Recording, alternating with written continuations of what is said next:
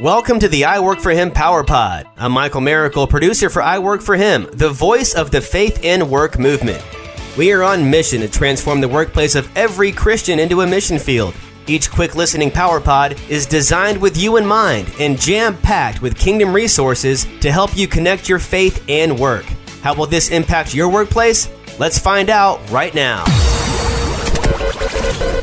You know, God works in our lives in amazing ways. What He's doing in your life, what is He doing in your life right now?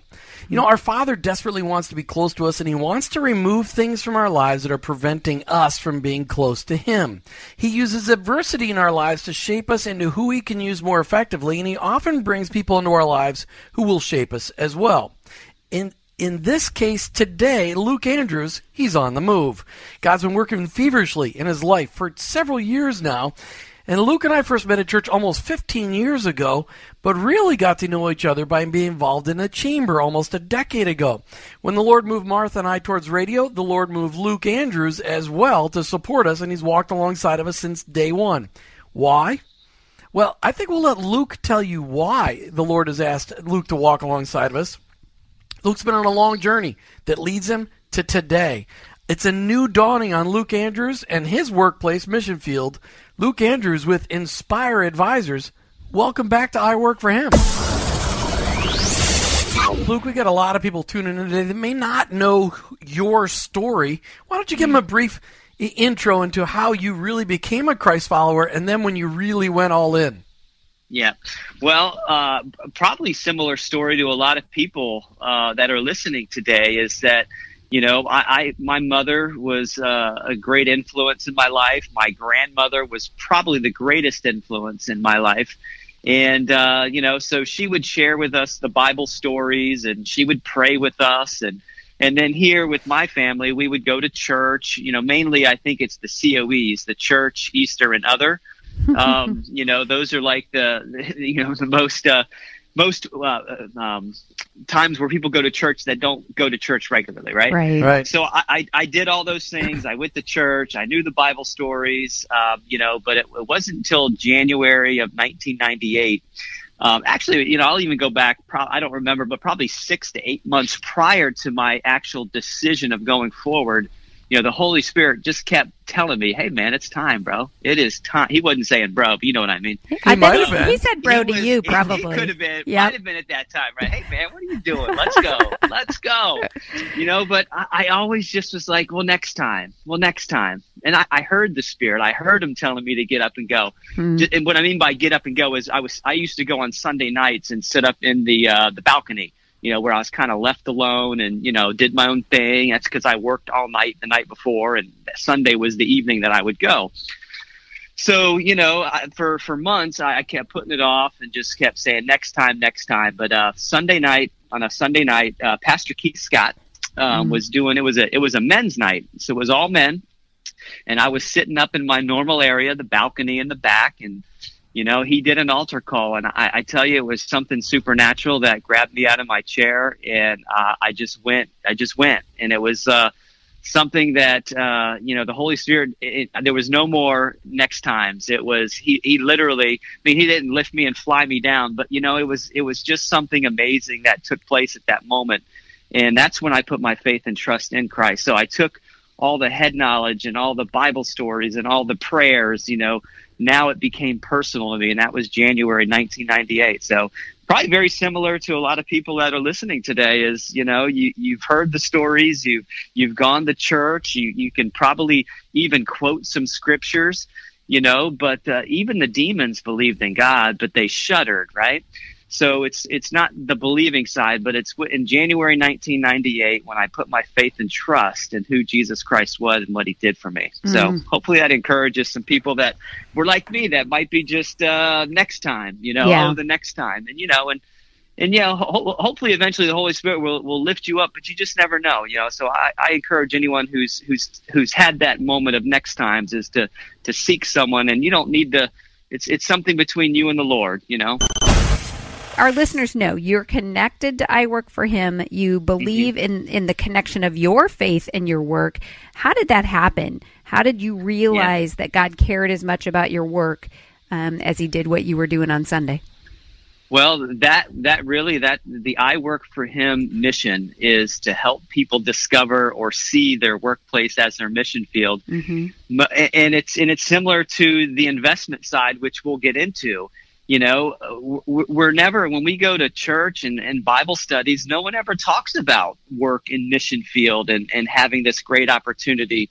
You know we do talk about being kind and having fruits of the spirit and, and love and joy and patience and you know and, and trying to to do good things in your community to give glory to god. But no one's ever no one's ever taken a huge bold stance and saying listen your workplace can be your greatest mission field and and that's what and, and like Jim mentioned, Jim and I connected quite a bit, um, you know, during the Chamber of Commerce together, and and that's where it all started. And and uh, so I've uh, I followed Jim. I've been I've, as Jim mentioned, I partnered with you guys because I believe in this message that it's it's something that needs to be heard.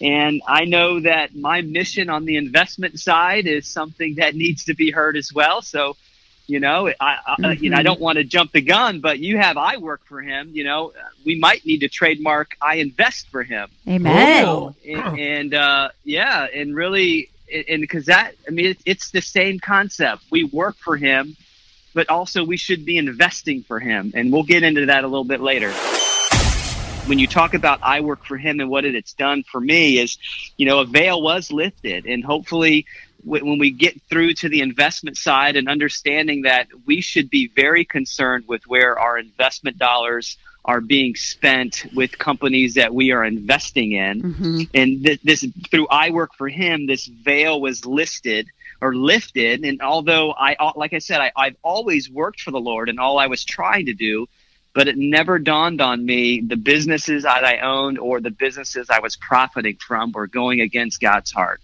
You know, and I think that's a great point, Luke. And I, am telling you, you're just spot on with all of these comments today. So thank you for yeah. that. But, you know, yeah. I think that's the point of I Work for Him is that every day mm-hmm. we have different guests on. They share what God has taught them and it might lift the veil. It might open the ears to hear, the heart to be receptive to say, God, is there something else I'm supposed to be doing? Not not mm-hmm. like a change in occupation, but am I should I be doing it differently? Is there a biblical principle that I am not living out? And asking him to reveal it to to them. So listeners, yes. this is this is another one of those conversations. Just um, have an open heart, open ears to hear about biblically responsible investing. And if the mm. Lord pricks you and prompts you and convicts you to just seek a little bit more understanding and asking, is this the next biblical um, thing that I need to be paying attention to? Right. Then that's the a new spiritual discipline.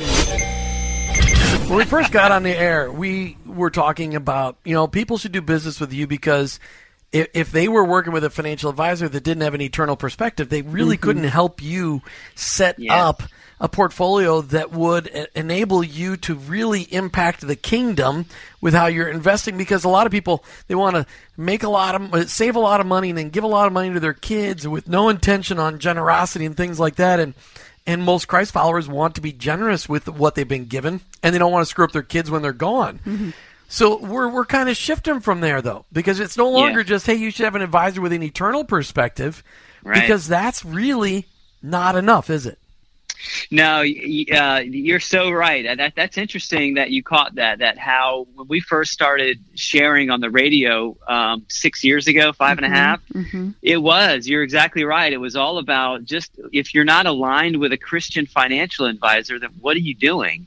You know, I don't want to take the unequally yoked out of context, you know, but w- when you're partnering with someone in marriage or in business, you know, the, the, you shouldn't be unequally yoked with that person.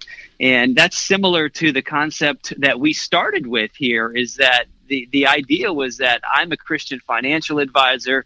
I'm going to do things the right way, and everything that I do is going to give glory and honor to God. And I'm going to do it in the name of the Lord Jesus. And that was why, hey, let's connect with Luke because of those things. But right. Yes, now the, it's it's because of what's been revealed through biblically responsible investing. I see my entire workplace, my my work life, as a different mission. we're talking about right. the, you're talking about the book yeah. I Found Jesus yeah. in the Stock Market by Rick and Cassie yes. Lehman. Yes. Mm-hmm. So, so, so, actually, you know, after I read the book the second time, things just started to change for me through prayer, through the study of the scriptures that back up this pursuit of biblically responsible investing. Um, things just started to change. I started to see investments different. I started to see how I was going to serve my clients differently. And the good news is that, praise God, a lot of my clients were already believers. Um, you know, people that love the Lord. And I knew when I introduced this concept to them I think they were going to be shocked, which everyone who I do speak to, and this is not just uh, believers of the church, this is senior pastors I've been meeting with, this is church administrators I've been meeting with, you know, people who have investments through their churches or or or charitable charitable organizations mm-hmm. are are invested in in businesses that are profiting from pornography and abortion and you know, and alcohol, gambling, and tobacco, and all sorts of human rights violations, and you know, it's a uh, you know, uh, the unfortunate thing is we just don't know. Right. And I'm on, I'm on this biblically responsible mission or movement, and I've partnered with the best people in the industry to get the movement going in my community, and then hopefully regionally and statewide, and as you mentioned at the beginning, nationally, and um, well, look, you know, it's, talk, it's, yeah, yeah, talk to the advisors listening to the show today because we got people yes. that are listening to the show. They're going to listen to it live today, and then they're going to listen to it as a podcast. There's a lot of people yep. in that financial world. Eh, eh, speak to them directly about how they can it, just start to understand what biblically responsible investing is all about because there's a, there's a lot of negative news about it. Yeah, well, all financial advisors are are usually trained, and the, their clients demand it. They they want highest return with the least amount of risk, right? So, as financial advisors, that's usually our main focus. Is we're trying we're so focused on return, and but when I'm bringing up return, I'm not suggesting biblically responsible investing lowers returns. It's actually uh, there's no there's no data that suggests responsible investing has lower returns. On the contrary, anyway, there's there's data to prove all that stuff. But the most important thing that I would tell financial advisors is, you know, especially if you're a Christian financial advisor, yes, getting returns and, and managing risk through asset allocation and things like that, those are all requirements. That's what we're supposed to be doing as fiduciaries. But we need to take it a step further. And so for every financial advisor that hears this through the podcast or live or or whenever they, they hear this, you know, start st- start researching, you know, start praying, you know, look up scripture, Ephesians 5:11, Proverbs 16:8, 1 Corinthians 10:31. There's all sorts of scriptures that are going to start pointing to who we need to be and what we shouldn't be doing. And as a Christian financial advisor, someone who loves the Lord, wants to serve the Lord, I don't want to separate my business from who God is. I've heard these things from different people that you really shouldn't tie in God with business. Absolutely not. I want God to be the center of my business. You've been listening to I Work Him with your host, Jim and Martha Brangenberg. We're Christ followers, our workplace, it's our mission field, but ultimately, I, I work, work for Him. Thank you for listening to the I Work for Him Power Pod with your hosts, Jim and Martha Brangenberg. Want more? Hear the full broadcast at iworkforhim.com. Stay connected and receive Power Pack content when you sign up for our blog at iworkforhim.com or follow us on social media at iworkforhim. And finally, if today's message inspired you, please subscribe, rate, and review the show on your favorite podcast platform. Your review helps launch more workplace missionaries across the nation. That's at I Work For Him and online, iworkforhim.com.